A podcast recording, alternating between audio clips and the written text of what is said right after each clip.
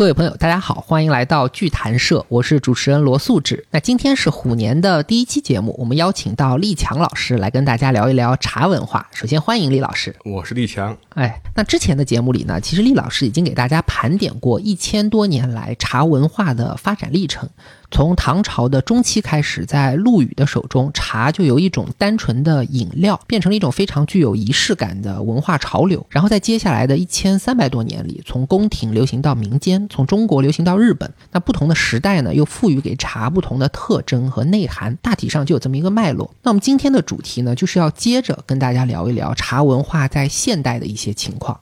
那说起现在的人喝茶，我就想起在网上看到过一个段子，说喝茶的人当中，喝普洱的看不上喝乌龙的，喝乌龙的看不上喝绿茶的，喝绿茶的看不上喝茉莉花茶的，喝茉莉花茶的又看不上喝花草茶的，喝花草茶的人看不上喝饮料的，喝饮料的人觉得所有喝茶的人都是在装。那以上这种说法，或者说这条鄙视链的存在，一定程度上就反映了茶文化在今天处于一种相对割裂的状态。就拿普洱茶来说吧，它虽然处在我们刚刚说的这条鄙视链的最顶端，可能同时也受到了最多的诟病。我本人作为一个不太懂茶的爱好者，每次要选购的话，也会觉得无从下手。好像不管你怎么买茶，总会有人告诉你说你这个买的不对，你买的这个是智商税，或者说你被骗了。那所以这期节目我们要请厉老师来给大家说一说普洱茶为什么会这么复杂，它真的是充满了骗局吗？你刚才说这个鄙视链，是不是还是岩茶应该是更顶端？岩茶单从，对对对，潮州人会认为这条鄙视链还不够高级。对，有点这个叫做什么老大白搭白。哎，老二发洋财，普洱茶获得了更多的名声，是因为它是这个老二，哈，不是因为它是老大。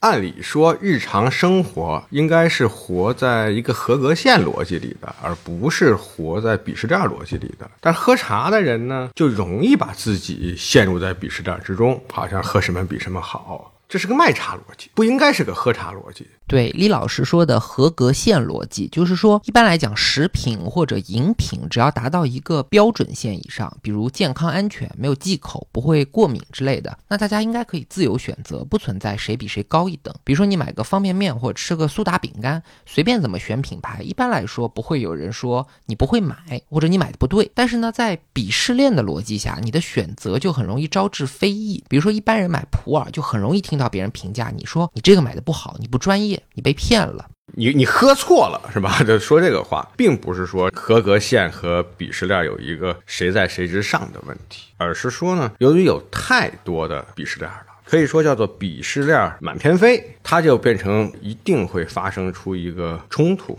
如果最简单的概括一下啊，就是第一条本身合格线也是因情而变的。嗯，给你举个例子，你比如说这个一个拍卖公司的普洱茶部门的负责人，他在收标的物的时候，委托物的时候，他要选择的符合公司收的标准，这是非常典型的一个合格线。但这条线和他下班了路过门口茶铺买一饼茶回去给自己家里人喝，给自己爸爸妈妈过年送，他也要用另外一个合格线的标准。这两个线不一样，也应该不一样。不光如此，我们都说出口各国的这个出口茶，由于各国的农残标准不同，有些国家允许用这几种化肥、这几种药品，有些国家这几种就不能用。哎，日本和欧盟就是典型的这样情况，所以它就有不同的合格线。再比方说，说是这个，呃，我们老讲，每次讲茶文化都想讲《红楼梦》里面这个晴雯临终的时候，宝玉给她喝了一个很粗糙、很粗糙的一个茶，她喝的甘之如饴这个故事，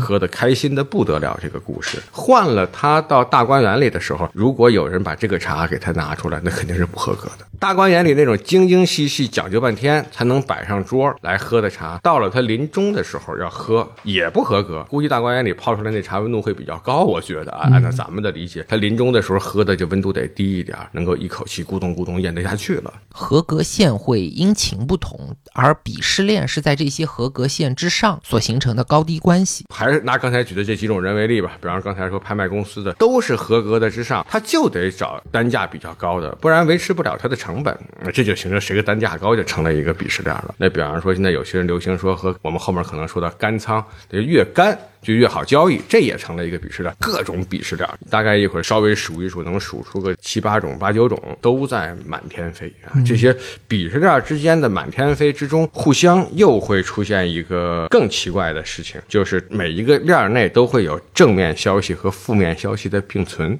熟茶，有人说喝熟茶为什么要喝呀？因为健康。有人说不能喝熟茶，为什么不能喝呀？因为它不健康啊，是吧？这个在这个这是不同链，这它有不同的标准、不同的看法了。正面、负面都都并存啊。你们上次我记得做过一个节目，我听过，就是叫做东方的艺术能不能够被西方人所理解？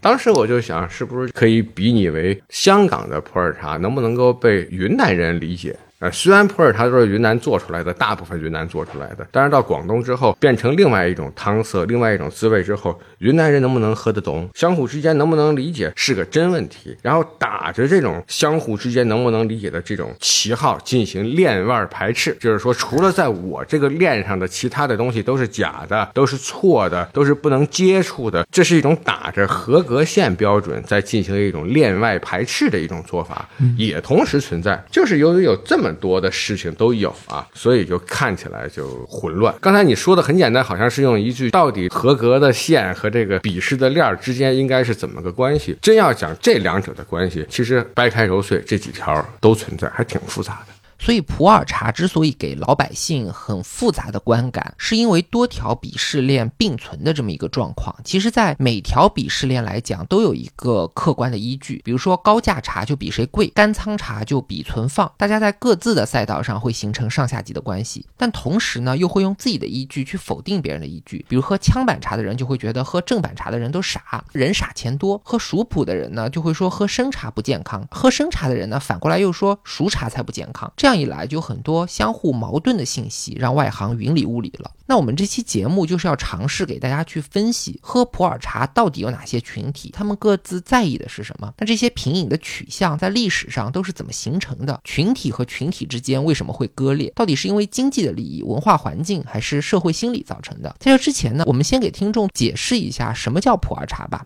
你这其实还真是个有趣的问题。其实普洱茶呀，国家有国家的一个标准，地方有地方的一个定义。可是每个喝普洱茶的人呢，自己心里面喝到这一口，又会有自己的看法。换句话说，就到底在不在他自己认同的那个链上？哎，好多人，香港地区、广东地区的人喝了我们新的古树普洱茶，过去觉得不是普洱茶。我小的时候，由于从很小就七十年代就喝普洱茶，这今天看叫所谓的生茶。到九十年代，我第一次接触到熟茶的时候，我说这肯定不是普洱茶，这爱是什么茶是什么茶。当然，现在看起来这种看法肯定是不符合国家定义，也不符合市场的大多数人上的喝茶的习惯。因为我没喝过嘛，我喝一口觉得这这和我喝的普洱茶完全不是一回事儿了。所以大概来讲，如果讲普洱茶的几个最关键的名词，第一个呢，就是大家基本认为还是云南生产的一种，和别地儿的树不太一样。第二一个关键词呢，就是它会有一个后期慢慢的转化，哎，这种转化呢，不是味儿越来越淡，而是转化出来和新茶不一样，可能更多人还越来越爱喝的味道，就是所谓叫做有存放的可能性，或者通俗的话讲，越陈越香。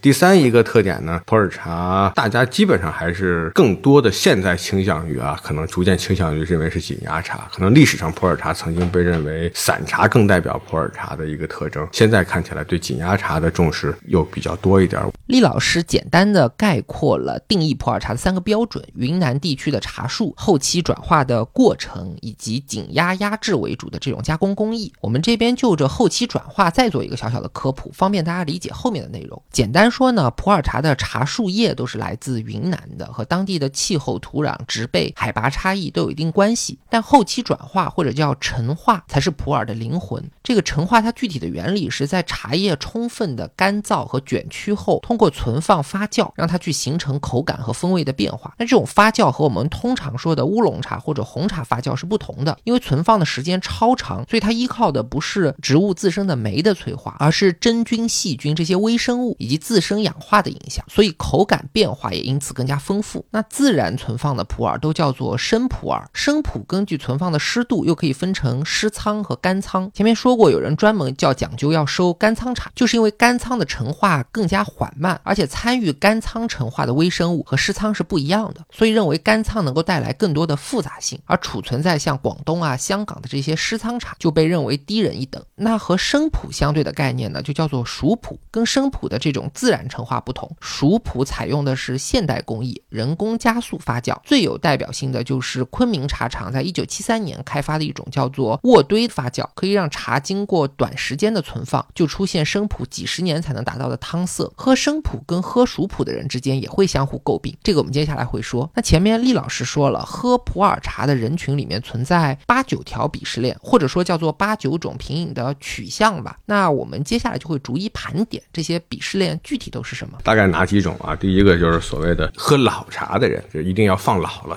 新的我不喝。第二个，在老茶里，有人还要专门拿出来一些所谓的天价茶、高等级的古董茶来喝，普通的老茶那还不能喝，新茶也不好喝，熟茶也不能喝，要喝就喝天价茶、高等级古董茶才能喝。哎，这个也是一个很奇特的看法。第三一个，当然刚才说了，有些人要喝熟茶，啊，生茶不能喝，得喝熟茶。那第四一个就是有些人专门要喝的叫大厂茶。小作坊的茶不可信，只有这几个大厂，所谓的八个大厂。那八个大厂里面编号七，好像现在大家还说不清是哪个啊。常见的最大的就是勐海茶厂，后来改名叫大益茶厂，包括下关呀、昆明啊等几个厂。然后还有现在流行的就是喝古树茶，有一批人专门喝古树茶啊，觉得与其喝台地茶，不如喝龙井，不如喝其他地方的茶。有些人虽然不一定喝了，但是他们很重视大厂茶一个特殊的品类，就是金融茶。这些年金融茶也很受人热议，因为它能升值嘛。金融茶也是一个特殊的品类。有一部分云南当地有一点人要专门喝叫做纯新茶，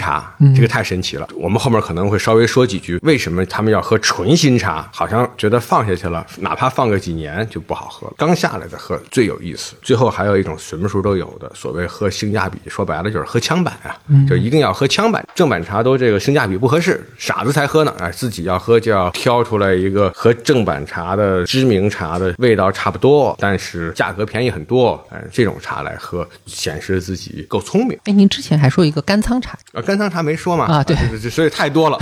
对 对，丢了一个干仓茶。干仓茶有些人不能喝湿仓，只能喝干仓。哎，对对对。所以概括起来，喝普洱的人大概按照他们讲究的标准，可以划分出九类取向。这些取向呢，有的是相关的，有的也相互排斥。包括有人讲究只喝老茶，有人呢在老茶的基础上还要继续追求天价的古董茶，有人要喝干仓存放的自然陈化的茶，也有人要喝人工加速转化的熟茶。有人喜欢历史上的大厂生产的茶，有人偏偏要喝枪板茶，认为喝高价正版茶的人都傻。有人呢把重点从陈化转移到茶树的品种上，喝茶讲究的是产区和山头，乃至于要精准的定位到特定的哪棵树上。甚至有人讲完全不要存放，就是要喝当年的纯新茶，才能品出不同树的特点。还有一类叫做金融茶，就是把有稀缺性的茶变成投资标的。那买卖茶是不是能赚钱，这也是一种取向标准。总之盘点下来呢，一共就分成九种取向。接下来呢，我们就请厉老师逐一介绍这九种鄙视链的详情吧。哎，先说第一条鄙视链，就是这个叫做老茶链。为什么要先说老茶链？因为老茶链看起来是最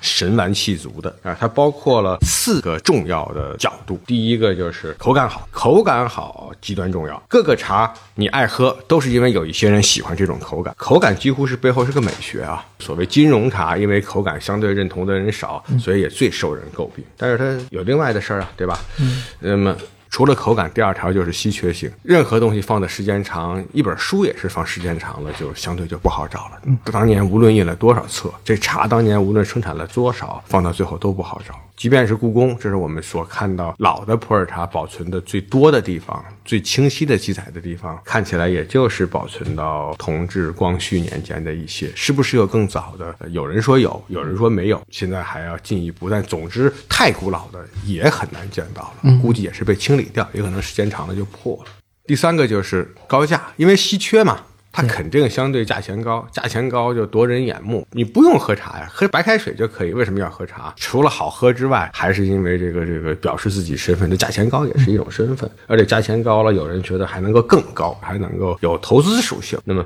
最后一个呢，就是它又知名。那当然知名也是在一定范围内知名，就是在我这儿知名，可能到你那儿不知名。但只要有这么个一个群体知名，就互相之间，人是社会中的一种生物，互相之间就会对它有一个认同。这四条神完气足。不得了，那大概形成了一个今天我们常说的一个顺序。所以对老茶的认同有四条支撑：它的口感特别，具有稀缺性，价格高，而且知名度也够高。那这些标准都是相对比较客观的，所以我们说老茶的高低等级也比较容易判定。那具体来说，什么样的茶可以叫做老茶呢？这其实最容易被误解，因为老茶不是年份概念，有年份概念，但更有一个味道概念。这一喝它就是个老茶，有些茶放时间长了变成一旧茶了。这里面其实是有一个微生物。转化的一个情况的啊，那当然，如果说到年份，一般通常就是什么号级茶呀，那解放前的，呃，私人做的。我们打比方说，就像是私人庄园一样，私人别墅一样，最好的私人庄园、私人别墅非常好了。当然，也有一些做的不好的私人别墅，可能就不如我们后面说的所谓的印级茶。印级茶打比方成叫 apartment 公寓啊。大地产商做的公寓，他做的最好的这样的公寓，得比这个最差的私人庄园卖的贵多了。甚至现在咱们北京，他们有人说后沙峪那块有一些这个别墅卖的还不如回迁房贵呢。啊，这个 这是各种原因使然吧。但毕竟呢，最早的一端，四九年以前私人做的叫号级茶，四九年以后开始国家做的早期的不标这些厂商的，不标哪个大厂做什么之类的叫印级茶。到现在也有各种说法，是昆明做的，是下关做做的。还是勐海做的，什么说法都有了。呃第三个能确定是哪个大厂做的时候，就称之为七子饼茶。最后一个就是在逐渐发展成熟之中的，我们称之为中期茶，也转化出一点老茶的意思，那个味儿来了。那七子饼茶，大家打比方，打比方就是廉租房。再好的七子饼茶，恐怕也没有印级茶，也没有好级茶价格高了。这恐怕是这样的啊。这其实个别的七子饼茶已经卖的不低了，已经和廉价的这个好级茶能接得上轨了。但整体上还是区别比较大。中期茶就有点像还没完全发展好。那这里我概括一下：首先，并不是时间老就能叫老茶，存放的不好或者说放坏了，那就只能叫旧茶。除掉一些更古老的贡茶，就是那些几乎只有在故宫或者在茶科。所博物馆里能看到的那些老茶以外呢，我们一般把流通的老茶按照时间分成四类。第一类我们叫号级茶，时间从清末一直到一九四九年建国为止。所谓号级，就是指解放前一些私人茶庄的名号，比如我们可能听过一些叫做宋聘号、福元昌号、车顺号、同庆号等等，都是用茶厂的名字来给茶命名的。第二类呢叫应急茶，时间对应的是建国后到一九六八年的这么一个阶段。应急茶都是计划经济时代的产物，由国营茶厂生产的。他们在包装的时候不会去具体的标示它出自于哪家茶厂，只是根据批次用不同颜色的纸来包装，分为红印、蓝印、绿印、黄印等等。那第三类我们叫七子饼，主要是生产在一九七零年一直到九十年代这么一个阶段。这个时期的茶呢，通常是七块茶饼包装成一桶，所以得名。七子饼同样是国营大厂生产的，和应急茶比呢，区别就在于它会去标注具体出自于哪家茶厂了。我们经常听到有人一些数字编号来称呼茶饼，比如说七五四二，七五就代表一九七五年的配方，四就代表第四级的茶青，最后的二就是这个茶厂的编号。第四类，李老师刚才叫做中期茶，产生的背景就是从九十年代中期以来，民营企业就可以开始办茶厂去出口普洱茶了。那这些企业呢，就会根据自己的想法去选茶，采用一些和国营大厂不一样的配方。特别是在两千年以后，连国营茶厂都改制变成了私营企业，所以整个市场选茶配茶的模式就彻底摆脱了计划经济时期的特征，反而和古代的这种传统茶庄的模式更加接近了。这些我们都叫做中期茶。老一点的中期茶呢，也能叫老茶，但相对于前三类还是有些不同的。实际上，过去在香港普洱茶文化香港起来的八十年代的时候，大家喝来喝去喝的那些应急茶为主的，对于当时来讲，也就是中期茶的概念，也不像今天喝的这么老。对，因为八十年代香港人喝六七十年代的应急茶，和今天的人喝九十年代、两千年的中期茶，其实相对年份是差不多的。那说到这里呢，我想问一下，从口感上来讲，我们不讲放坏的话，普洱茶确实是越老越好喝吗？普洱茶喝老茶，实际上是和它这个茶叶属性相关。它新茶不见得和其他的茶比真有那么好的一个竞争性，但是呢，这些特别老的、转化的特别成熟到位的这些口感极端丰富的这些珍稀老茶呀，那个是很偶然的。换句话说，就是喝老茶的人群实际上是两类：一类是喝那些价格奇高的，甚至是拍卖级别属性的这样的老茶；另外一类就是大家追求想把这茶放老一点儿，转化的更好一点儿。大家对这个东西有一个说法叫做窖仓，就是要发酵到位。这个发酵又不是说靠这个一些生物酶来发酵，而是靠微生物发酵。一喝到口里那个味道，所以说最本质的这个茶要想能够受到重视，第一条就是它有一个口感，口感是建立的基础。既然普洱茶是越老越好喝，那喝老茶的习惯是什么时候开始有的呢？我记得好像一般大家都传传说说皇帝他是只喝新茶的。我们看到故宫里存茶是目前能够见到存茶最标准的一个保留了啊，在清朝末年整理故宫保存的那些茶，普洱茶保存下来的总量远远超过其他茶的总和。看从清朝成立以来，特别是乾隆之后的皇帝啊、太后啊使用茶的档案，普洱茶的使用也远远超过其他各种茶使用的总和。这个证明真的其他的茶可能一年一清，因为不能能把龙井什么一直放下去，但是呢，普洱茶就没有一年一清。可是也并没有说是一直永远保留。据说啊，有人说故宫中保留的茶最长不超过两百年，有人说故宫中保留的茶最长也不外乎就是同治、光绪年间，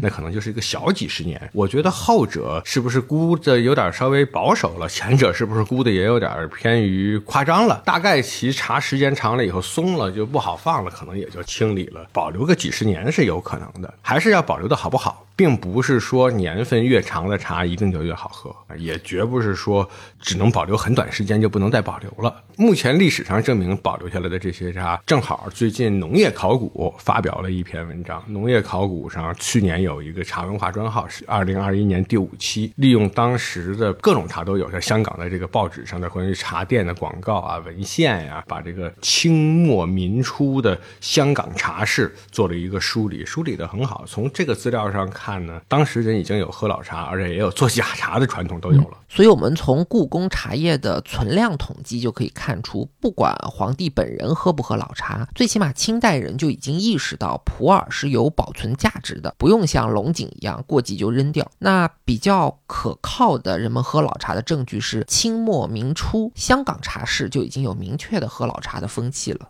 不光普洱茶，很多茶都要喝老茶。在赵学敏的《本草纲目拾遗》里面说到茶的药物属性，其中有些茶还特别强调了要放老了来喝啊。但是由于在北方，可能放时间长了不一定能够放得那么好。这个事情初步有一些判断认为是和这个康梁变法时期或者是鸦片战争时期有关，大概就是一八四零年前后一直到一九零零年前后这六十年的时间，在广东地区开始流行的。就是有传说。康有为、梁启超在变法失败以后，很多追随他们的人就从北京跟着他们逃往了广东，就这样把喝普洱茶的习惯带到了广东和香港。当然，因为南方相比于北京更加湿，所以存放带来的口感变化也更加明显。于是，普洱喝老茶的习惯就这么流行开了。有一个辅证，就是卢祝勋卢先生过世了，他如果在世，应该九十来岁。老先生是被称之为熟茶发明人，他老说自己一片熟茶没做过。这个老先生，我们还专门有小。文章介绍这老先生生平，有兴趣的人可以去看哈。那么这个老先生就告诉我说，他的爷爷在广东地区做普洱茶的时候，已经是要强调把普洱茶存放一段时间才能拿出来销售，才能拿出来喝了，不是为了健康，而是为了口感。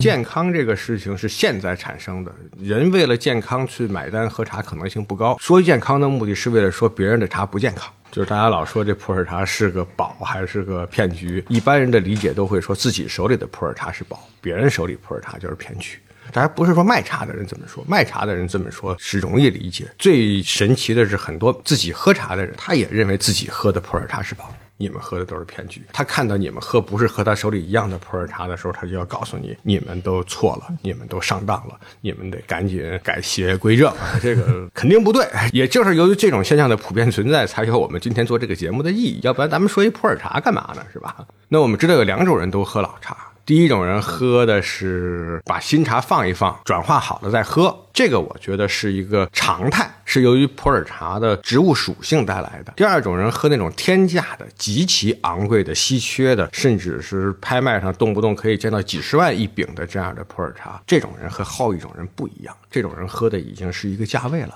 喝的是一种圈子了啊，喝的是一种用来完成自己身份自我的一种催眠的象征了啊，这个是不同的。这两个要在都是喝老茶，但是得分开。也就是卢祝勋卢先生曾经说过的这个话，他说叫做喝普洱茶要喝老茶，既是传统，更是这个茶的属性所带来的一种必然。但喝普洱茶，喝这些百年老茶，那是历史的偶然。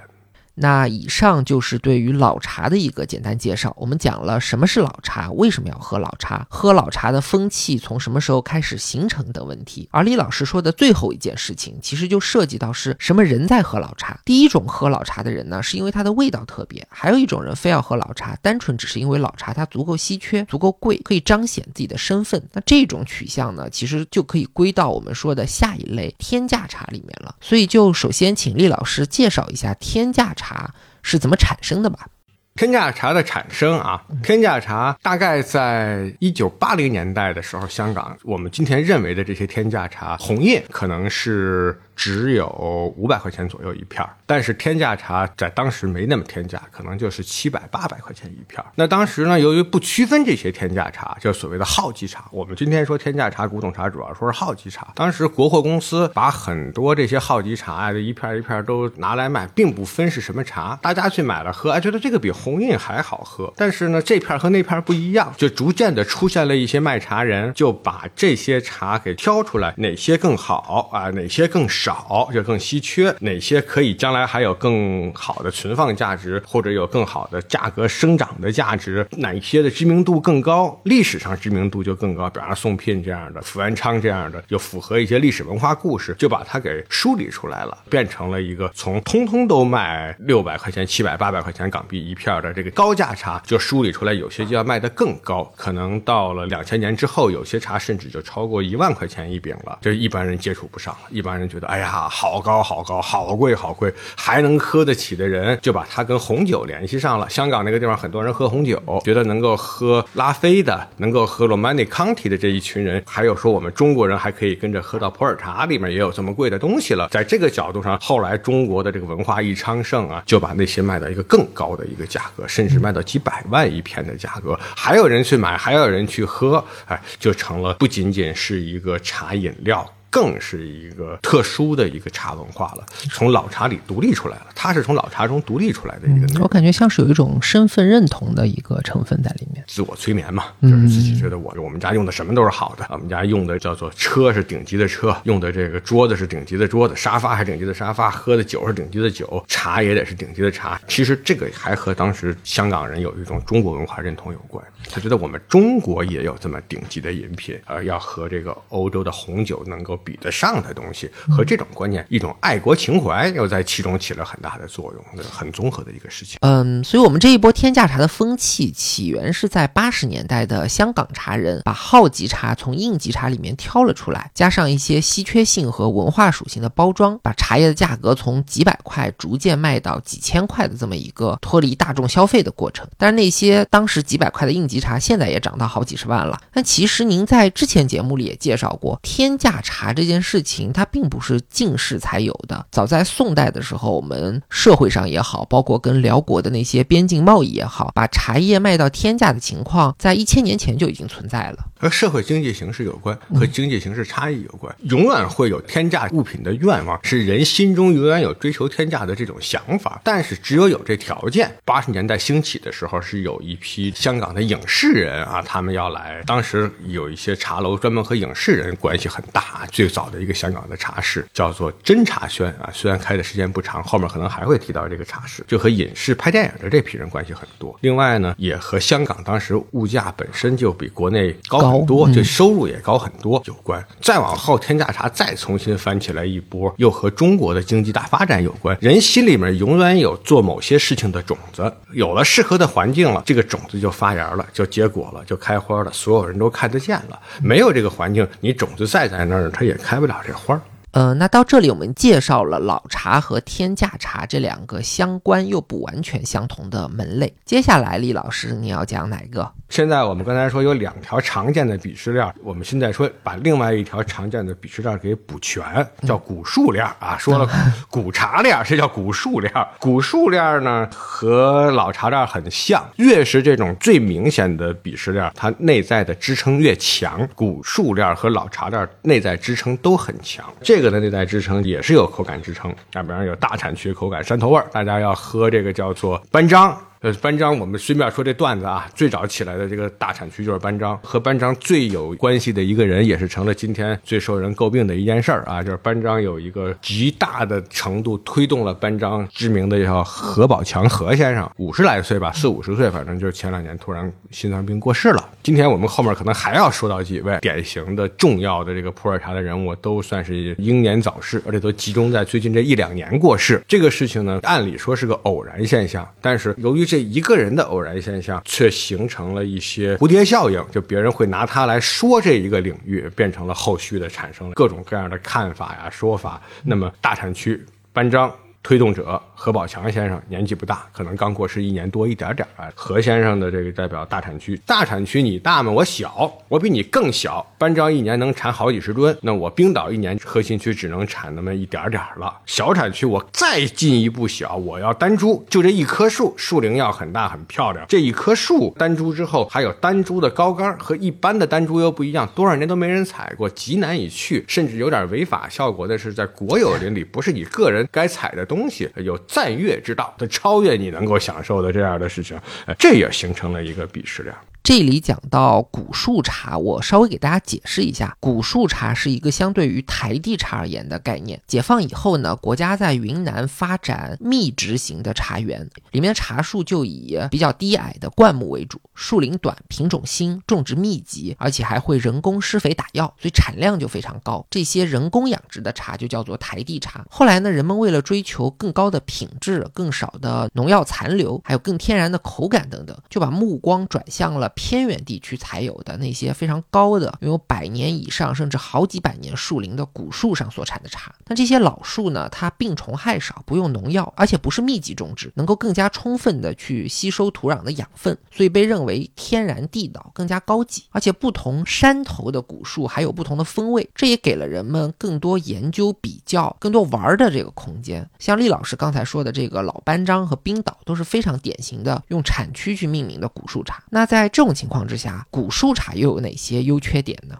对它的最正向的两个说法，一个就是说，古董茶就是刚才说那些天价茶都是古树茶，都不是台地茶。但是解放前不见得有那么多台地茶，实际上也有坝子茶也有，但大家想象中古六大茶山可能更多的都是这种古树茶。生态上呢，确实比其他的那种种的密的要好一点嘛。就是终归你想，如果是在一大片里就这么一棵树、两棵树、三棵树，长得又很高，我们老说高看一眼，低看一眼，比你人矮你得低看一眼，那叫叫台地茶。比你你人高，你得爬上去才能摘，抬头得高看一眼，那个就叫古树茶。茶高了，底下根儿也深，你觉得打药不好打，也不需要打药了。那密密麻麻的，就不说打不打药的这个事儿，就光说这个种的密不密。你这一个院子里头住五个人，大家都很舒服。如果还是这院子住了五十个人，住了五百个人，那比集中营都不如，成鸡窝了，那就很可怕了。所以有它的基础，就生态性啊和文化上的古董茶都是这个呀，这是好的说法。负面说法呢，最容易说的就是。这个东西是这个炒作出来的价格，那价钱都是炒作，都不正常。然后说的这个树龄莫变啊，你根本就不知道是什么古树，是一百年、一千年，谁也说不清。其实这个古啊，说实话，真有一个何为古树的问题。我记不清谁画，是董其昌吧，还是倪云林啊？画了一幅画，叫做《古树图》。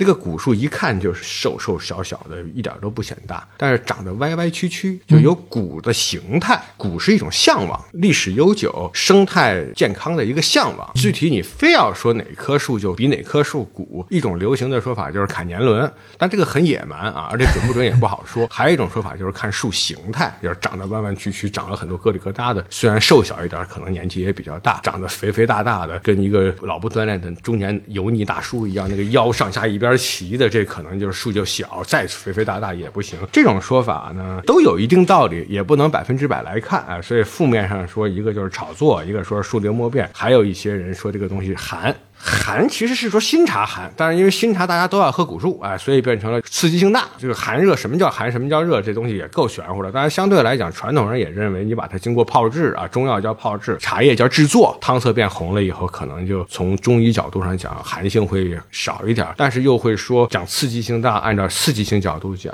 最寒的那个东西是红茶，因为它里面的那个寒的植物碱最多，哎，所以都是一些各种概念的综合吧。还有一种就是大家会认为今天的这些小产区的茶，喝班章叫班章味儿，喝冰岛就冰岛味儿，喝丹珠叫丹珠味儿，但是放十年下去就都一个味儿，或者说至少是味道会更趋同。放的时间长了，不能说都一个味儿，所以你今天花这么多钱买也很亏。顺便说，正是这个原因，后面才会有人要喝纯新茶的这个概念。存放下去表现会怎么样啊？还有就是有些人说，这个你太纯了，失去了拼配。我们过去的那些茶，按理说都是拼配的呀。喝老茶嘛，喝老茶最多的那些老茶，七子饼，甚至包括红印印记茶，肯定都是拼配的呀。也包括大家说最贵的那些天价老茶，什么宋聘，喝一口，哎，这就是宋聘味儿。它哪来的宋聘味儿？它也是按照自己的想法，它得调出来的，也可能是调出来的，提炼调带存放。综合很有可能就是也有一定的不完全是纯而又纯，纯而又纯，所以太喝纯料的这个古树呢，也成了一个诟病了。你看这几个东西都是在说它既有一定的口感，又有一定的相对的稀缺性。那古树稀缺性显然不如老茶稀缺性，因为年年都在生产，老茶生产出来要放那么多年很难。这个古树年年都在生产，古树可以价钱很高，但是价钱很高，它往往不具备升值属性。呃，那这里我把古树茶的优缺点总结一下，古树茶这个品。品类它最大的好处是，确实有一个很强的口感支撑。低密度的种植保障了茶树的养分，而且不同山头、不同产区也带来了不同的风味。另外一个，从心理上来讲，最珍贵、最稀缺的号级茶，像宋聘什么的，都是用解放前的古树。某种程度上来讲，普通人可能一辈子都不太会有机会喝到那种几百万一饼的号级茶，那古树茶就成了唯一的替代。但是呢，围绕古树茶同样也有争议。首先是有人认为它这几年起来的太。款价格有水分，一些产区，比如刚刚提到的老班章，由于推广的比较好，所以几年间价格是打着滚往上翻，是不是有炒作的成分在里面？另外一个呢，其实古树的树龄并不是那么容易的去断定，还有说是古树茶性寒，对人的健康不好等等。另外还有很重要的一点，就是不同产区的古树茶经过存放，口味会越来越趋同，加上古树其实本身并不稀缺，这些都会影响它未来的升值预期。那到这里为止，咱们已经介绍了老茶。天价茶和古树茶，接下来就请厉老师稍微讲一讲大厂茶吧。到底为什么会有大厂这么一个概念？历史上讲，大厂就是当时只有这几个厂可以出口，而且在港台地区，只有认为这些喝老茶的人认为只有这个勐海茶厂的产量最大，他们也习惯这个味儿，勐海味儿，那就成了一个历史上有这么一个有名的东西了。但是呢，实际上在大厂产生之前和大厂衰落之后，是普洱茶的正常生态。刚才我们前面讲的这两大段一段叫古树，一段叫老茶。老茶的顶级叫做好级茶、天价茶。这个就是大厂兴盛之前，古树流行，就是大厂衰落之后，把大厂给卡在中间了，是吧？这个大厂，但是在中间这么多年的历史，国家就靠这个东西出口换汇呢，是国家的一个重要的一个产业。如果说更多的人去愿意去喝到古树茶和古董茶的时候，会更追求一种口感的优越性，口感的一个叫做顶级审美。古树茶有古树茶的。顶级审美，古董茶有古董茶的口感的顶级审美，很复杂的一种审美，这个很重要。但是和这个同样重要的。就是大厂的口感的，就不是顶级审美了，而是一个普适性的审美。就这么说吧，我如果是一个有条件喝，过去很早的时候，价钱很便宜的时候，买了很多送聘茶，今天要卖几百万一饼的茶了，来红标送聘，在家里面喝，我就可以告诉你们说，这个红标送聘比你今天喝的市面上这些普通的这些茶好喝很多。它的口感就是好，就是好，就是好。我如果是今天我就习惯了喝这个义乌茶了，我就非要说刮风寨的茶，义乌刮风寨是义乌的一个小地名，我就要喝刮风寨的茶。我也可以说它就比其他的地方的茶就是好，就是好，就是好。但是不会有一个人非得说勐海茶厂这个大厂的茶的口感一定就比下关好，它各有各的味儿。我只能说我习惯这个味儿，这两个人是不一样的。所以都想口感，但这个口感呢，形成了一种拼配的口感。它有一个历史传承下来的一个文化。你可以有人更重视勐海茶的味道，勐海茶厂后来大益茶厂，也有人更重视下关茶厂的味道，也有人更习惯昆明茶厂的味道。可是这里面一个共同鄙视链的底端啊，就是没有味道的味道，就是中茶。有一段时间中茶生意不好的时候，把自己的这个包装纸到处去卖，这个其实形成了一个枪版，看起来和包装纸都一样，看起来和大厂生产的也味道差不多，但是喝到嘴里口感不一样啊，压的饼的饼型也不一样，哎，这就是等于有点在这个鄙视链的链外的意思。这里我稍微给大家总结一下，所谓大厂茶是一个相对于个人制茶的概念。我们知道解放前的私人茶庄都是个人制茶，那改革开放以后呢，特别是现在流行的古树茶，很多也是私人制茶。但是卡在这两个时间段之间有一个历史时期，普洱茶基本上都是由国营大厂去制作的。有名的国营大厂包括刚才说到的勐海茶茶厂、昆明茶厂、下关茶厂、普洱茶厂等等，包括国企改制，像勐海变成了大益茶，那这样延续下来的厂牌也算在此类。大厂茶呢，一般来说它有几个特点：第一，它是重要的商品，在特定历史时期为国家出口换汇；第二呢，正因为它是商品，所以大厂茶在口感上就达不到顶级送聘或者顶级的义务刮风寨这种一些人眼中的极致的水平，而是在追求一种普适性或者稳定的品味。那喝普洱的人当中，有一种偏好是专门要追求喝大厂的茶，与之相对的呢，也有人偏偏要喝大厂茶的枪版。刚才厉老师说到，历史上。中茶曾经自己卖过外包装纸，这也为民间制作枪板茶提供了条件。对，所以大厂茶的一个本质上就是一个交易链，这个东西里面是能够买卖的。它为了出口，为了维持稳定的口感，而且我买了之后认这个包装、认这个品牌的，我还可以卖。就是围绕着这种交易链，才产生了今天后来产生的那个叫做金融茶啊。为了交易而交易，为了升值而升值。我买这个茶的目的就不完全是为了喝了，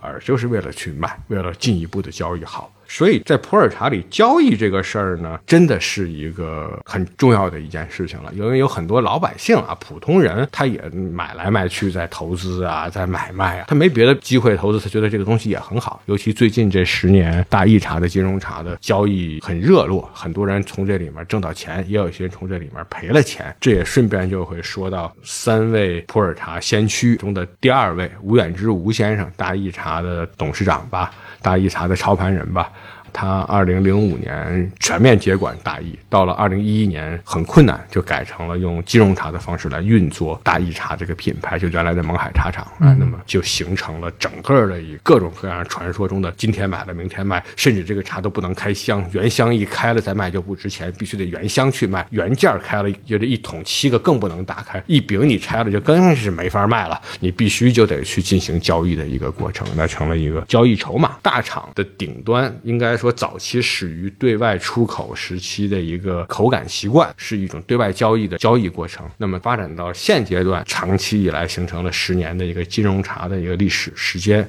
随着吴远之先生在几个月之前的不幸逝世，可能大家有人认为这种金融茶的未来就会产生更大的变化，甚至可能会说金融茶从此就要销声匿迹了。这个只能拭目以待。哎，顺便说到这儿，其实就是把金融茶这逻辑就给说得很清楚了。在这么多的茶里面，会有逻辑特别简单的三个，有些是前面说最复杂的那两类啊，一类是叫做老茶，一类叫做古树茶，都是有各种支撑的。那么到了大厂茶，特别是金融茶的时候，它就除了口感、知名度、稀缺性、价格之外，还有一个就流动性。光有价不行，还得有市，能够流动的货如轮转。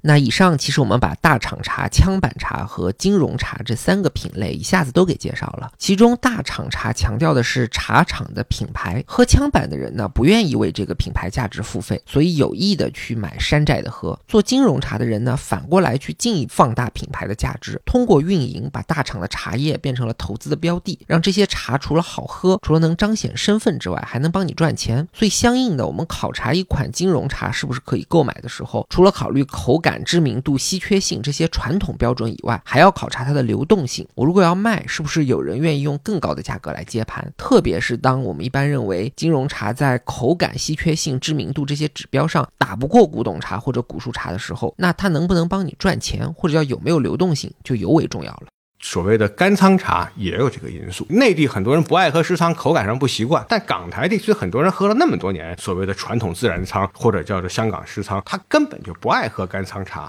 但他买茶还要买干仓茶，为什么？因为它好卖。嗯，就是他是为了喝茶，他可能要喝一些口感更润一些的，但是为了方便于下一批的交易，他就要变成要纯干仓才好交易。那个鄙视链也很简单，就是越干越是鄙视链的上端，越不够干越是鄙视链的下端。这个已经完全是一个超越口感因素而变成交易因素。前面我们有稍微介绍过，干仓茶就是在干燥的环境下储存的普洱茶，是相对湿仓而言的一个概念。一般茶叶在干燥环境中转换比较慢，在湿润环境中呢转化就比较快，所以干仓本身是一个仓储概念。但是人们追求干仓茶，其实是因为它的流通性更好，更容易卖出去。干仓当然是一个纯粹的，就是在喝的角度，纯粹是个仓储概念。干仓实际上要和喝老茶是一个有点对立的。呃，老茶要喝的是要有大量的微生物寄生，比方说我有一种特别有名的葡萄酒啊，叫做托卡伊，匈牙利产的，就有特殊的微生物在里面寄生，要有一种很丰富的口感，越丰富越好。干仓呢，它就是微生物会降得比较低了，就不会有那么多微生物，其实是有一定的冲突的。但是在交易上讲，它就更受人重视。比方说，同样都是一瓶一九九十年代初期的勐海茶厂生产的普洱茶，叫七五四二，那可能放到今天，纯干纯干，干到极点的，甚至可能能卖到十多万、二十万了。但如果不够那么干。那可能就只能够卖到五六万，甚至如果太不干了，就只能够卖一两万了。但大家会觉得也不好喝了，一两万这个它太湿了，就放坏了有点儿。只不过光打着一个名气，但是放坏了也不好喝了。但是有些人就爱喝那个三五万、五六万好喝的那种，可是他去买的时候还是要买那个十几万，他认为这个东西下次交易的时候省口舌。那如果同样还是一九九二年同一年生产的云南的普洱茶，它不是勐海茶厂的，刚才说枪版的，那可能怎么也卖不上什么。它再干再湿，它也没用了。它这个东西，它就不在那个知名的范围里头了。底子不好啊，就这几条嘛，就是所谓的知名度啊，稀缺性啊，稀缺性啊，什么大家共同认可，就是它的这个大厂的品牌啊，也包括口感什么的，都都都都很综合。大概它大概在这几个因素看起来说起来麻烦，把它都想全了，就变得很容易想了。这个事儿也挺有意思的。既然喝普洱就是要追求陈化带来的这个风味变化，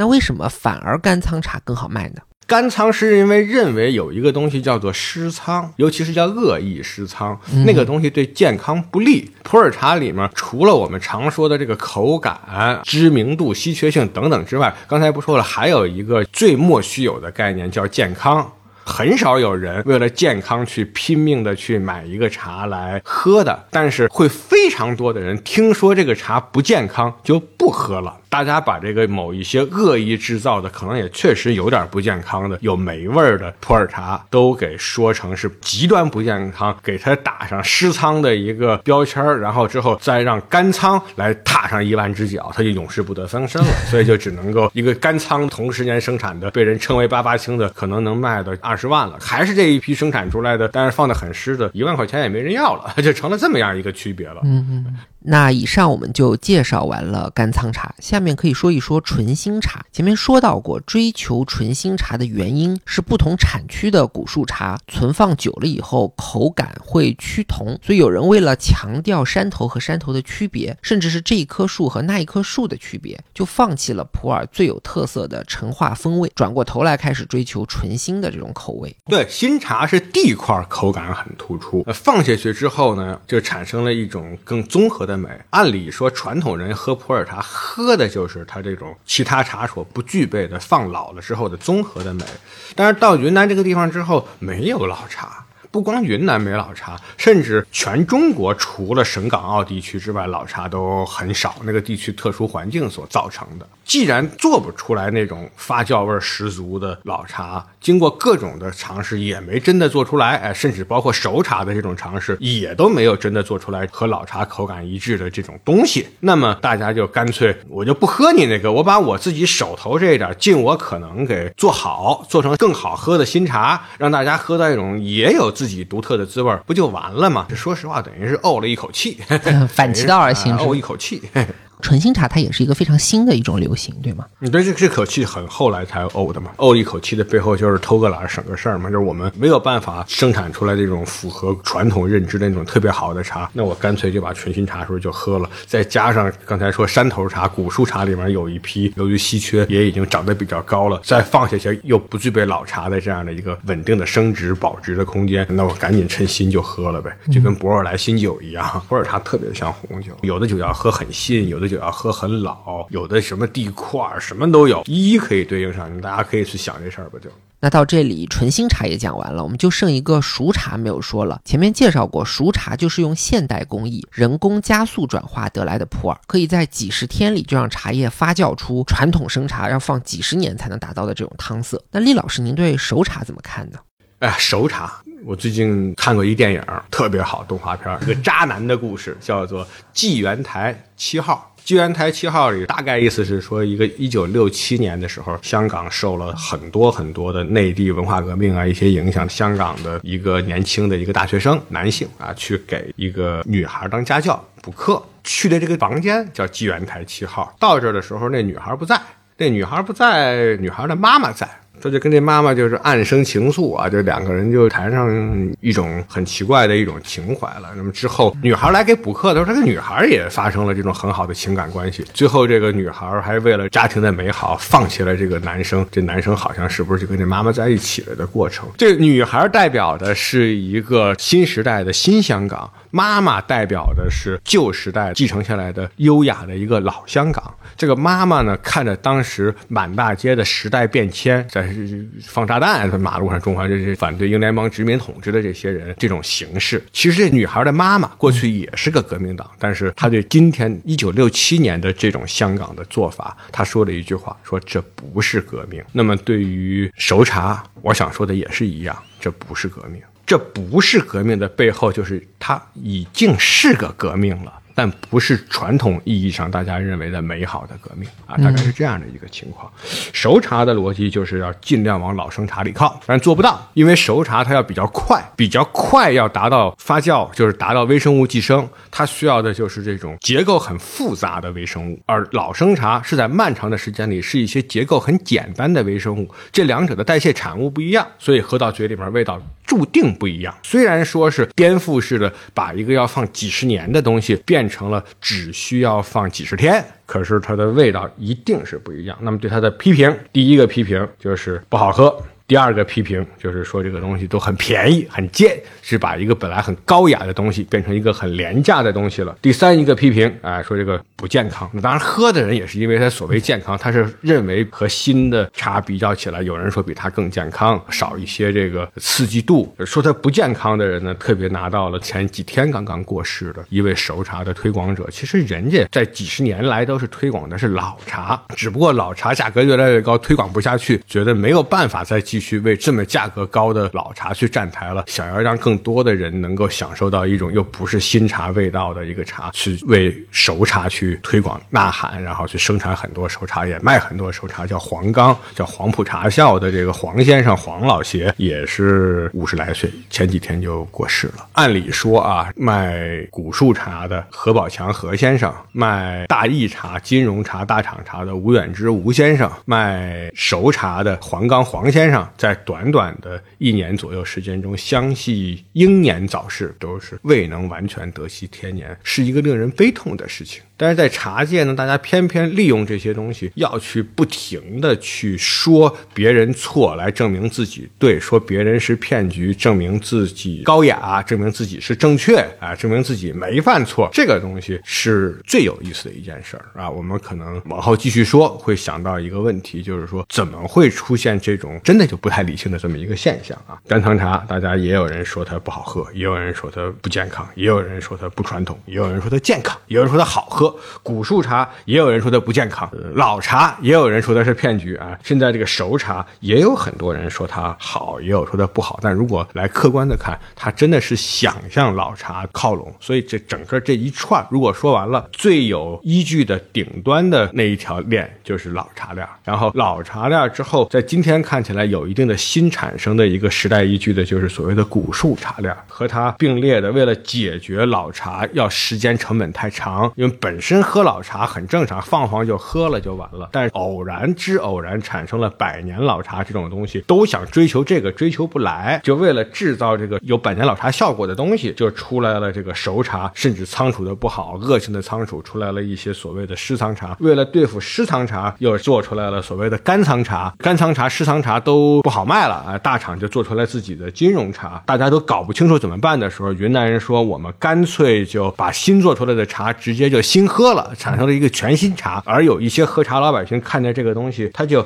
烦了。他就用自己的嘴去挑，觉得什么适口又便宜，又又买什么茶，喝性价比就变成只能喝枪板茶，这样就是本来是一个很高雅的文化现象，最后变成了一个最简单的三大逻辑：只看性价比，怎么看省自己的腰包里的钱；喝枪板茶，只看能不能够升值，不管它到底好不好喝，就来看这个金融茶。然后这个我根本就懒得去想过去那些好的征服了千千万万人的老茶是怎么回事，我就把。我新拿来东西，全新的喝了，就喝自己的这个全新茶。哎，三个最简单的逻辑，本来是很复杂的一件事情，因为审美的复杂带来的高级，带来的优雅，但最终反而落成了极端简单、极端粗暴的一个例子。这两端也真的就像刚才说这个纪元台七号里面的母女两边一样啊，一个是代表一个丰富的、细致的、优雅的，但是面对各种困境的，在这里面纪元台七号的这个妈妈曾经和这个大学。教师看了三场电影，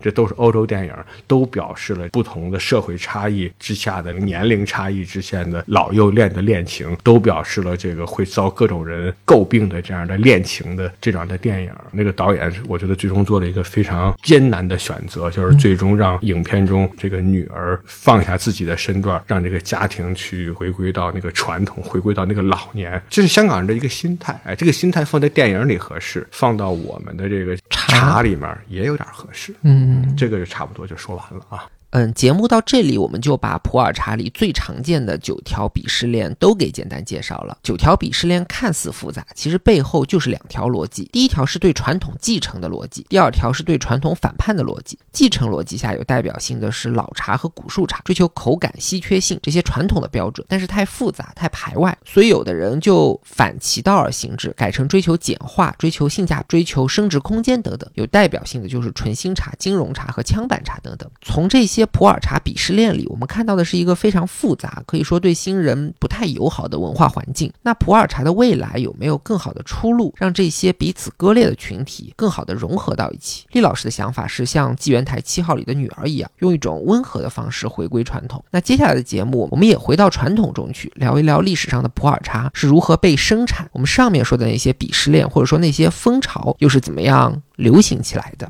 呃，你这个问题提的特别好啊，就是真的是这个叫做生产顺序和流行的顺序是不一致的。这些东西有一些生产出来了，然后到另外一个时候开始流行了；有些东西流行流行就没了。但是刚才我们说的这个满天飞的九大鄙视链，是一直到今天还在这儿满天飞着呢。今天的人最重要的其实是这个喝茶人的一个喝茶画像。是什么人爬在这个鄙视链上不肯下来？一维生物鄙视链就是一维生物放弃三维生物的形式，回到一维生物的简单地方去，这个叫求简单嘛。人都是说你能不能简单点儿？哎，简单点就是一维了就简单了。哎，世界不是一维的。那我们刚才前面讲那些，其实都是试图的勾勒了一下，在这九大鄙视链上喝茶不肯去其他地方人的画像。求这问题等于是要把它的历史上的生产群体和流行群体都做一个画像。那我们就按照。时间来说吧，一九四九年以前呢，肯定是天价老茶呀、高级古董茶呀，那个时候生产出来，但只是普通产品，刚生产出来，肯定不是老茶，也不是什么古董茶。那从义乌啊，特别是西双版纳地区，大部分就从海路啊。今天我们看到这些茶上还都挂着泰国的火器标签，是不是收了泰国的关税？有的挂着越南的火器标签，也收了越南的关税，然后就跑到各处去跑啊。其中有一条线从越南直接。就到欧洲了，都没有到香港这边来，也有一些相当大量的就到了香港。到了香港以后呢，也要放一放，放老一点再喝。这个时候大家有喝老茶的概念，但并没有什么干仓茶呀概念都没有。香港这种喝老茶、喝红糖茶和当地的这个气候有关。哎，你可以去查一查，大概是一八年吧，香港的不同的银行同时发行了这个二十块钱的纸币，这大概是香港第一次，好像是竖排版的纸币，都是喝茶的。从图片上看，有一些茶的颜色比较深，看起来有可能是六安茶和普洱茶。那时候六安茶比普洱茶贵，六安普洱是一类，都是广东人喝的，就是广式。另外的什么潮式啊、什么的新式啊，都在其次。广式是最普通的，看包装也看得出来。像六宝茶是最低下阶层的，简单大笼大笼的，几十斤几十斤堆在一起的。六安茶就很精细，一小楼小楼的印刷也漂亮。普洱茶呢，没有六安茶那么精细。但是比六宝茶还是要精细很多很多的，所以在广式来看，那个时候更多人更追重的是六安茶，而不是六宝茶。这个在故宫里面也一样啊，故宫里面大部分都是候都在想，我们要用六安茶不够了，才用这个普洱茶来替代六安茶。毫无疑问，一竹篓竹篓的六安茶会比普洱茶要看得更珍贵一点。哎，这个肯定是。那么到了五十年代到七十年代的时候，香港出现了一件大事儿。谈到早期的普洱茶品饮，一直在香港，到很晚才会脱离香港。那么香港的茶行脱离了南北行，南北行是各种南北杂货一块卖，茶也在其中。好像药材不在那儿卖，药材行单说，本来是和这些什么海产品呀、各种的杂货一块卖的。五十年代到香港脱离了这个南北行，产生了单独的上环一带的出现了茶行了啊。上环就是香港岛最西头、最西头啊。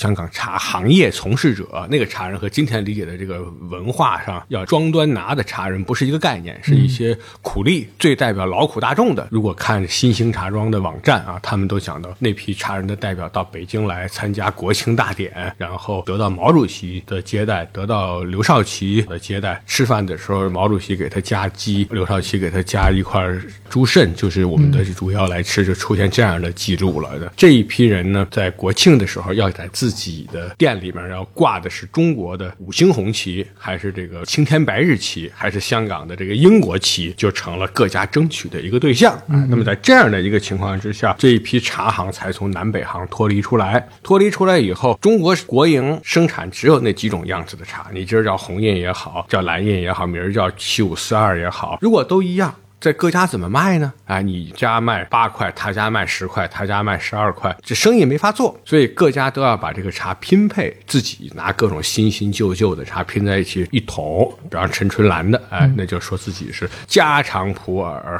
珍藏普洱、顶旧普洱，最好的要不知年都分不清年份的一种特殊的普洱，是用自己的舌头来拼的。过几年突然觉得前面那一批的没了，一拼还要找到那个味道再卖就行了啊！这个时候并没有太多的人是一饼一饼的出售普洱茶的一个，对，拆成散茶来卖。哎，对，既然已经拆成散茶了，那里面就算是有一些保留下来的号级茶，保留下来的古董茶，也都稀里糊涂的就卖了，糊涂就卖了，是这么样一个情况。这个情况差不多一直要到了八十年代才产生一个变化，七十年代后期，八十年代初期。产生的一个非常大的变化就是熟茶产生了。熟茶一产生之后，普洱一下就分化了，老生茶就变得更多的人觉得好喝，就卖的贵了；熟茶就卖的贱了。哎，这个一下就分化出来了，一生一熟，突然大家接受了，都叫普洱茶，可以价格差距很大。以前你是红叶，我是松片，我比你贵百分之三十还不行，现在不行了，生茶熟茶可以变得非常非常大的差距，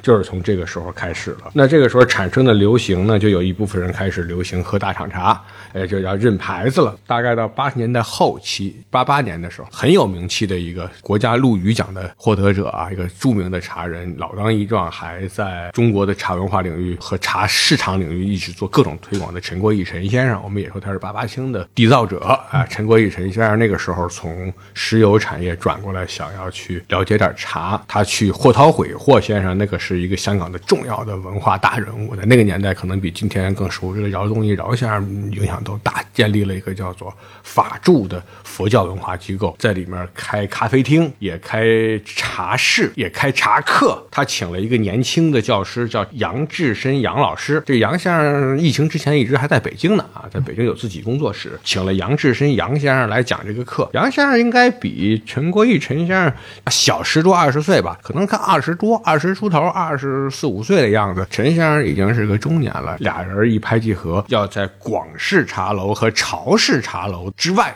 起一个新式茶楼，要很时髦，然后把价钱定得很贵。这个时候，他们认识一些社会阶层比较高、消费能力比较强的。那陈国义陈先生有石油产业的人啊，杨志深杨先生有认识电影产业的人呀，各种各样的著名的影片的这个制作者呀、演员呀，都到他们这儿来喝茶，价格也比较高。然后他们开创的一件大事开的这茶室叫真茶轩，哎，这师徒二人，老徒少师，哎，两个人在一起开的这个茶室真茶轩，真正的真。那他们开始开创了一件事儿，按饼来卖茶。这个事儿对于后来的影响就大了，天价茶将从此而产生，不再是拆成散块，而是一饼一饼，因为他们本身就卖得高。他们为什么按饼来卖茶？是因为有个叫国货公司，国货公司一个偶然的机会发现了一大批在红印之前的那些好奇茶，不分品牌的，在国货公司里卖，大家买回去一喝。哇，这个比红印好喝很多。可是下次又来买一样的茶钱，怎么不好喝了？然后他们就请一些卖茶的人一起，包括现在的国家的海外政协委员白水清白先生，他们一块儿就在这儿去说，咱们得把这些古董茶呀给拆开、分开，不是一饼一饼的拆开，而是一片一片的分开。哪些样子的是义乌的？哪些样子放的干的好喝？哪些样子是特殊的字号的？然后按照价格，这一下就价格上就要巨大的分开，拉开梯度。哎，对，拉开了。大约就从这个时候开始出现了要喝高级古董茶的概念，但是还没有天价，因为价钱要涨起来还得是个慢慢的过程。价钱真正要涨到一个天价的，还大概要到两千年以后，可还得有个十多年呢。呃，九十年代，特别是到了九十年代后期，产生的一个事情，就是在香港地区开始有人喝干仓茶了。有人喝干仓茶，是因为传统的普洱被一些不懂得传统仓储的人来做坏了。过去大家都用汤色红浓来挑这普洱茶，现在汤色照样深，但一喝到嘴里几乎是有异味儿。用英文维基百科的说叫有腥味儿、有臭味儿啊、有土味儿，那谁还爱喝呀？那些茶大家会认为是这个恶意仓储。后来对恶意仓储简单的贴个标签，中国人喜欢简化，就是那叫湿仓，我们还有干仓。干仓的代表其实按说不是传统做普洱的人啊，是这个传统做各种新式茶馆的那位陈国义陈先生。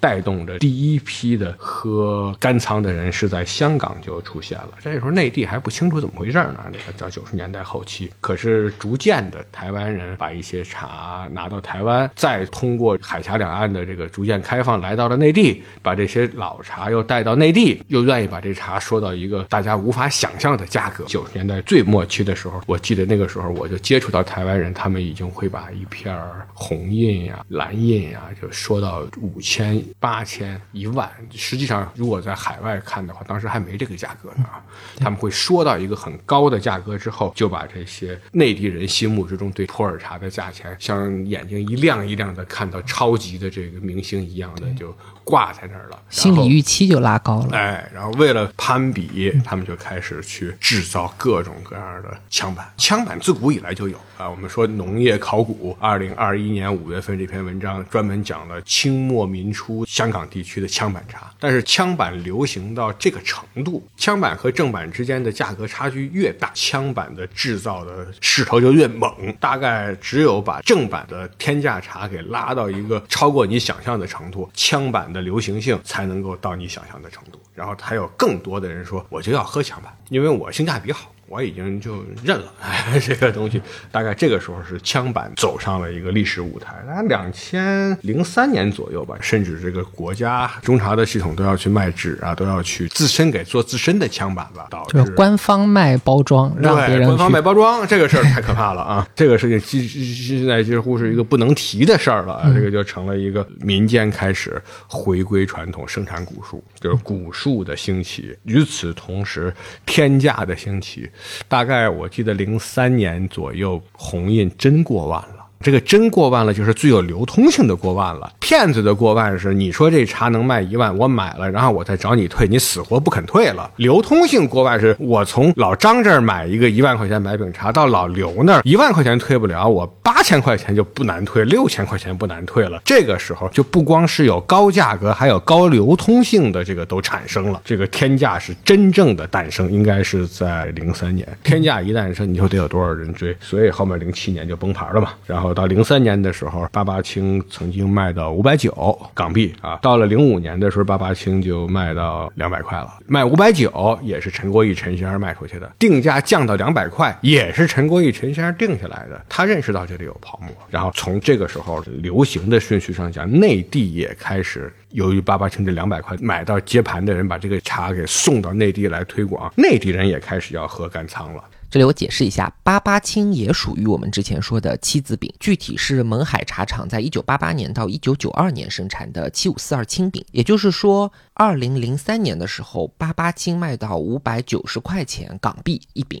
以当时的标准就已经很贵了。所以在二零零五年很快就降回到两百块。但是到今天，八八青是照着十万二十万去卖了。所以说，两千零三零五年的时候还不能说到天价，只能说是高价吧。这个时候没有到天价，是八八青还没有到天价，但是红印价格过万，这肯定已经是天价了。而且之后红印也一路往上，没有像八八青一样跌下来，这种天价就已经不能用天价，只能说是一个高价了，就一路走高的高价。什么时候到天？还得掉下来的时候，到现在为止还没往下掉，要么就平在这儿，要么就早晚掉下来。如果真的掉下来的时候，那个时候才是一个天价，有真价有假价，哎，有天价有落价，现在还没往下落，这个就不敢说天价，只能说老百姓看着是天价了，我们消费者喝一泡茶看着是天价了啊。但是在市场上，如果作为一个曲线来看，那还叫起价了呢，刚开始起价了呢。哎，八八星是从五百九落到了一个，到零五年落到了两百块之后产生的一件事。事情就是内地也开始接受了干仓，甚至纯干仓的观念，又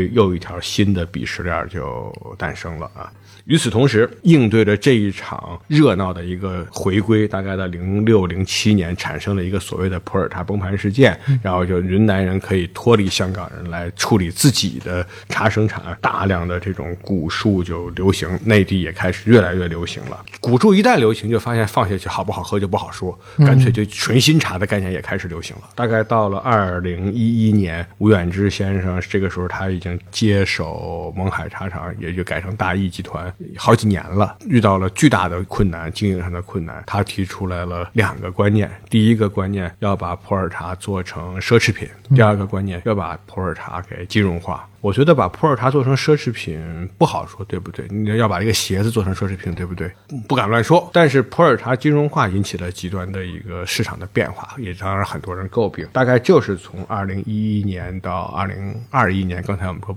吴婉之先生几个月前去世去世了啊，就有可能会导致这个金融茶的近一次的变化。有人说它会破灭，有人说不会破灭。到这里，我们提到的九条鄙视链产生的渊源都已经基本上被捋了一遍，内容比较多，我快速给大家再过一次。简单说，就是一九四九年以前，很多历史上云南生产的普洱茶通过海外贸易流向世界各地，包括大量的流往了香港。五十年代，茶行从香港的南北行分离了出来，卖茶就成了独立的营生。当时的茶人呢，为了形成不同的字号的品牌特色，于是就把茶饼拆成散茶，甚至自己进行二次拼配以后才出售，而且价格也都比较低。到八十年代，熟茶的推广导致了香港普洱市场价格开始分化，从此人们喝茶就要开始认牌子了。一九八八年的时候，陈国义和杨志生两位先生开创了一间叫做真茶轩的新式茶楼，主要面向当时的富有人群，首创把高级古董茶，特别是号级茶，按照饼去零售的这种方式。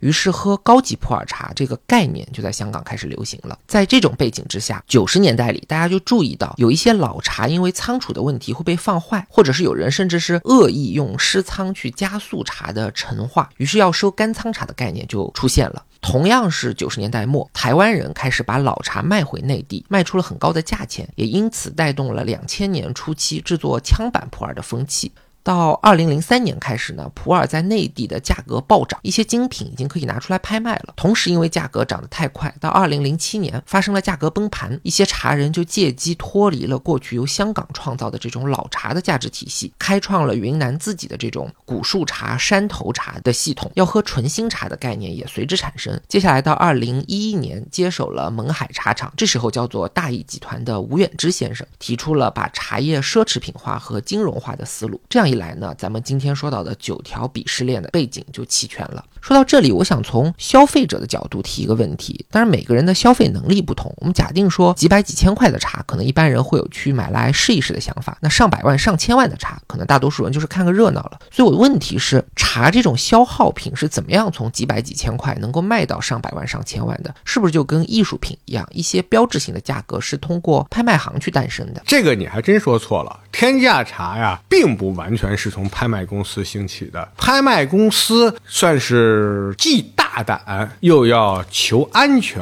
而天价茶一开始带来的这种不安全性、不稳定性，已经超越了拍卖公司的胆量。甚至你看到目前为止，全世界最重要的拍卖公司两家，一个叫 Christie，一个叫 s o s b y。Christie 它现在可能一场普洱茶都没卖过 s o s b y 在二零二一年，就去年年底才卖了一场。那国内呢，胆子大的多一点，所以这几年陆陆续续有些买卖的，我。不敢确认，这你可以查查，但反正出现一个几百万的成交是天经地义。而且这东西拍卖公司不讲单片茶，讲的是标的物，它有各种各样的方式方法。好像去年有一场一个大标的卖了好几千万，在华裔，大概就在广州卖的。正常来讲，好多年以前，嘉德有一场一桶福元昌也卖了大几百万，将近一千万这样一个情况。公众吧喜欢把天价茶和拍卖挂钩，是因为拍卖上容易扬起一个高价的认知，但是。实际上，更多的时候，我觉得大家心目之中对天价茶的认识是和骗局挂钩的，不是和拍卖挂钩，是和骗局挂钩的。哎，大家也不敢真的说那些花高价买茶的人都是傻子。但是就觉得卖高价茶的往往是骗子，那就形成一个很吊诡的一个事情啊。就卖的人往往是骗子，买的人不一定是傻子。反正我不碰，有这东西，我说它是坏的，总比比他说它是好的显得我这个人更精明。但更更站在了一个人民群众的立场，更站在了一个公众的立场。很多人是因为天价茶的存在而注意到普洱这个领域的，同时也是因为天价茶的存在，所以反而不敢入坑。特别适合我把它给妖魔化，就老百姓和天价茶的关系，就是这是一个极端适合我把它给妖魔化一下，来满足我自己的自我认同的，显示自己比较聪明、认知正确的一个标的物啊！它不是为了去卖钱，也不是为了去卖萌。而是卖一个心理安慰的一剂安慰药。你看天价茶，我都能看得透。什么人会去买它？往往除了是一些真正具有消费能力的人之外，或者有消费需求的人之外，更多的是一些想要靠它来盈利的，叫富贵险中求啊，这样一些人才是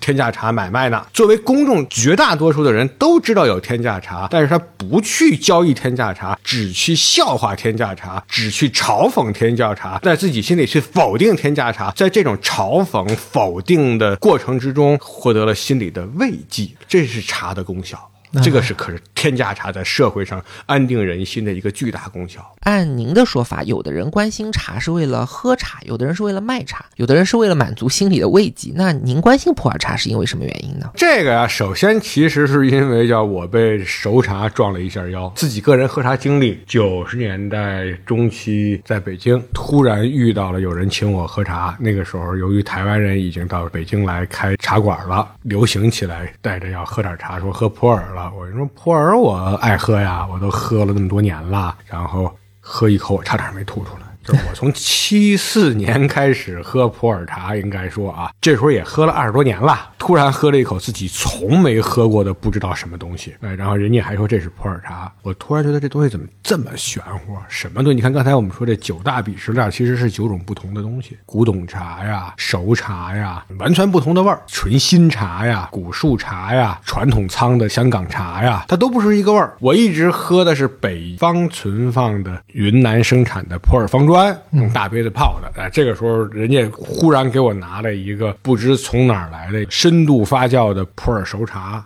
我真晕了。后来发现越来越多人都把这个东西当普洱，我只有去做一些了解，在做了解的过程之中呢，也接触到了一些很好喝的茶，比我原来喝的茶也不同的味道。深度发酵普洱熟茶是比我原来喝的茶的味道不同，但是我很不喜欢。后来又遇到一些比我原来喝的那些茶的味道也不同，但我很喜欢啊那些茶的味道，就更想要去了解一下这其中的奥秘何在了啊！这个是一方面，这过程之中听了各种各样的文化段子啊，这些文化段子本身就是为了增加普洱茶的知名度，也是为了某些卖茶的人为了传播。这些所有的段子呢，都不是无源之水、捕风捉影，嗯，瞎编乱造，但是都给予了错误的、过度的理解和扭曲啊。比方说，我们说这个叫做第一个大段子，就是所谓的这个故宫啊。我们今天提了很多和故宫有关的事儿了啊，这故宫里面存的茶都说宫廷很爱喝，但宫廷这茶现在看来，这个记载还是存在很多很多的存疑的啊，包括说汤色叫金净露，黄金色的流出来的露水一样，好像是乾隆皇帝的茶诗里写的。这个看起来既不是很新的茶，也不是很古老的茶，肯定仓放相对比较干。那这个东西和喝老茶那种高度发酵的茶不是一个概念啊。第二一个，你比方说，它大多数的地方谈到普洱茶都说到普洱，因为它比较坚强，可以煎百沸。一个茶能够煮百沸，这个茶茶是不是制作的时候就已经不一样了？我们的什么茶现在制作的能够你数着那个水开一百次，然后一直在这煮着这个茶，出来这个茶还能喝，那一定是熟化程度比较高的，就是转化程度比较高的一个茶了。故宫里面的重视这个茶是有的，但是它的重视程度可能远远不如市场上某些人传言的那么重视，也更不像另外一些人说的是完全不重视。至少我们目前看宫廷的记载，使用普洱茶的量比使用其他茶的量都要大大很多。保存下来普洱茶的量，在清末民国初年，这个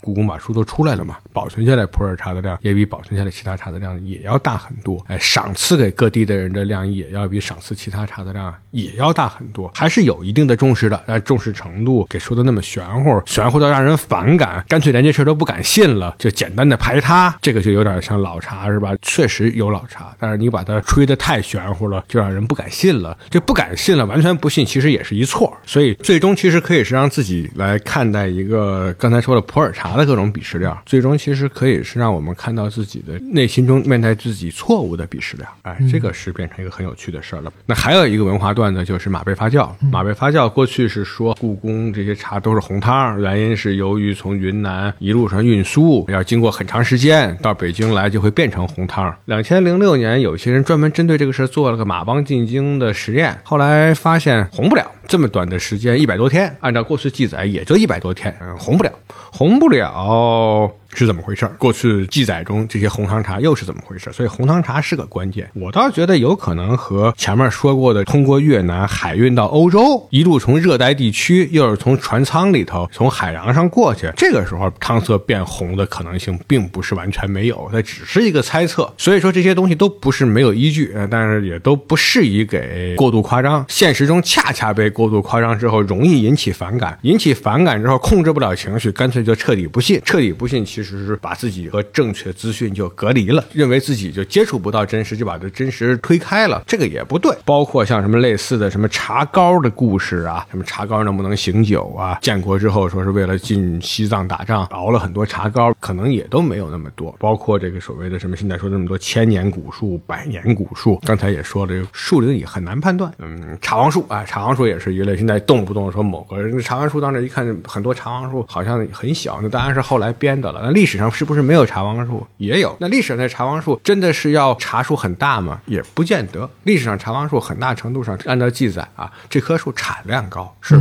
老百姓的衣食父母，希望其他的茶也像这个茶这样丰收。这个在古六大茶山考察基地也都有。这些都是一些各种各样的文化段子，也是由于有这些文化段子，才让很多人反感普洱茶。有人信，有人不信。哎，我们在这个环境里头听这边人说这些段子，那边人说那些段子全是假的，引起了兴趣，就逐渐。渐的就把这个普洱茶的事情想给说的更清楚一点了。所以厉老师其实也是从鄙视链里入坑的，属于我们说喝生茶的人受不了喝熟茶的这一类。但是喝着喝着就发现，如果单纯把普洱当成一种饮料，很容易可以跳出鄙视链，比如古树茶之类的口感也不是不能接受。那同样的，如果把普洱茶当做一种文化，是不是也应该跳出鄙视链，跳出这个思维的局限？特别是他考察一些普洱茶里面广为流传的文化段子，像马背发酵啊、茶王树啊、宫廷茶啊这些事情，发现里面有可信的成分，也有不可信的成分。那搞清楚这些问题的过程，既是了解普洱的过程，也是如何跳出思维的舒适区去面对知识的过程，更是如何面对自己心中错误的过程。那说到这里，我觉得节目时间也差不多了，我再问最后一个问题吧。我们刚刚正好说到文化段子，让我想起来一个把普洱茶和红酒类比的段子，大概就是说普洱茶的类别，或者说我们今天叫鄙视链吧，在红酒里其实是几乎有一一对应的。比如我们讲红酒要讲年份，那对应到普洱茶就是老茶和古董茶。红酒要讲产区，对应到普洱茶里面就是讲山头。红酒里有名庄名酱酒，那对应到我们的大厂茶。红酒里有新世界酒，可以对应到熟茶。然后有人喝红酒爱喝副牌，就跟咱们今天说要喝枪版是一样的。所以这个段子给我带来的思考就是。既然红酒和普洱这么像，那为什么我们看红酒市场总体上总会觉得它很秩序、很规范？对外行和新人是很友好的，不像普洱茶的领域有一种非常强烈的这种认知割裂，就是你信你的，我信我的，大家互不交流，让外行人看得一脸懵。这个就是真的是要批评一个文化大名人，人都不在了，叫博洋先生啊，写过一本书，就是写丑陋中国人那博洋，他还写过本书叫《西游怪记》。《西游怪记》是博洋的书里面我觉得最奇葩的一本，里面有说到一个国家有俩电台，一个电台叫吹不吹在我，一个电台叫信不信由你。我觉得这个反映了懒惰心态的人的一种最容易的选择，就是你不管怎么吹，我都可以不信。实际上不是信不信在我的问题啊，是我该如何信，我该信什么，怎么辨别？是外界纷繁五杂的声音，是全社会每一个人提升自己辨识能力的一个对镜，一个机会。我们变成一个就是你不管说什么，我要么就全信，要么就全不信，这种极端是很伤害的。这里面最难的一件事就是说，我不上当，也就我不犯错，这做不到。人无完人，怎么可能不上当不犯错呢？那我们偏偏就要都把自己假装我会不上当。别说不上当不犯错很难，你就退而求其次，第二步说我少犯错，这都很难的。都别求这么多，往下一步叫错而自知，行不行？这个按理说是可以了，实际上也不容易。那最低程度，如果自己错了还自知了之后，他能不能够不深陷其中？能不能够不去在错误的路线上？你都知道错了还要走下去，甚至到最后还要以错犯人，把自己犯的错再推到别人那，让别人陪我一起来犯，来分担我的错。我买错了，我要卖出去，或者说拉着一堆人跟我一起错，而且自己还不承认错，这个事情是形成了一个鄙视链的。按理说这是最不应该做的事儿，自己犯了错还要以错去冒犯别人、侵犯别人，至少也不要去都知道错了还要维护错误，甚至更进一步能。能不能做到犯了错能够自知？在这个过程之中，你才逐渐会变成少犯错。作为不犯错的人，可以不犯错，那不快成神、成仙儿、成佛、成这这这这这得多精啊，是吧？那这一般人做不到，但偏偏大家要编织一个叫做我自己不犯错，不犯错只有两个，要么就全信，要么就干脆就不理，导致这个社会就很乱。所以您认为普洱茶的市场混乱映射的是一种心理上的问题？如果人不能正视自己会犯错误，不能及时意识到自己已经犯了错误，或者犯了错误以后不能正确去处理，结果就是一刀切，把事情简单化、粗暴化、排他化，要么用欺骗的方式去让别人为自己的错误买单，于是就形成了我们看到的种种混乱。那我们前面也说到了，红酒跟普洱市场是很相像的，我们是不是能从比较有秩序的红酒市场里学习借鉴什么呢？如果对应到红酒这个领域里来看啊，它可以把每个人在里面辨识出来的错误一步一步的累积起来、公开起来，形成了一个有错误就会得到纠正的一个范围。同时呢，也培养了在其中爱好红酒或者对应到普洱茶爱好普洱茶的每个人，遇到了一个事情，都既不去百分之百就相信它，也不去百分之百就去排斥它。而是从中看到正确的地方在哪儿，错误的地方在哪儿，合理性在哪儿，不合理性在哪儿。对于已经被证明是合理的东西，我们就接受它；对于被证明是错误的东西，也勇于向全行业的人公开。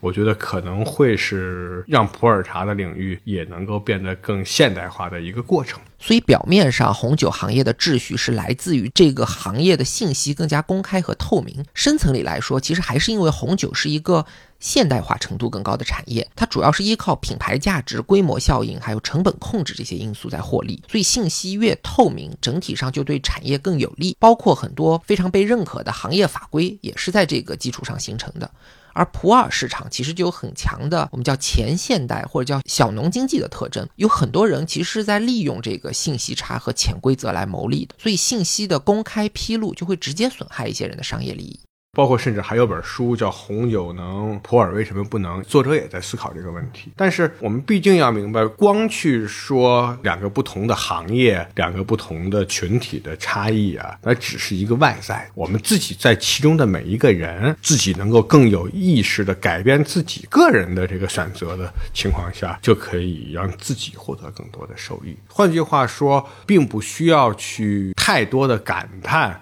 红酒能，普洱为什么不能？而恰恰有红酒的这种能，是我们可以从中吸取营养，让自己进步。自己在面对自己犯错误的，怎么看待自己的错误，这肯定是一个大问题啊！怎么样获得快乐、获得进步的一个很好的机会。那非常感谢厉老师，到这里我们节目就该结束了。这样，我提最后一个问题，让厉老师用回答来给我们一个总结吧。如果说普洱茶的种种鄙视链之上，各种各样的取向之中，让您挑选一个最重要的指标，您觉得是什么呢？如果只说一句的话，那就是口感。因为我们刚才谈到这么多的鄙视链满天飞，每个鄙视链里面都有口感因素做支撑，价格因素做支撑，有资源的稀缺性因素做支撑，甚至还有流动性因素做支撑，知名度因素做支撑，还有关于健康不健康的各种的正向负向的资讯在里面做干扰做支撑。但是其他的一切都不是好词儿。只有这种口感对应的是口感的审美，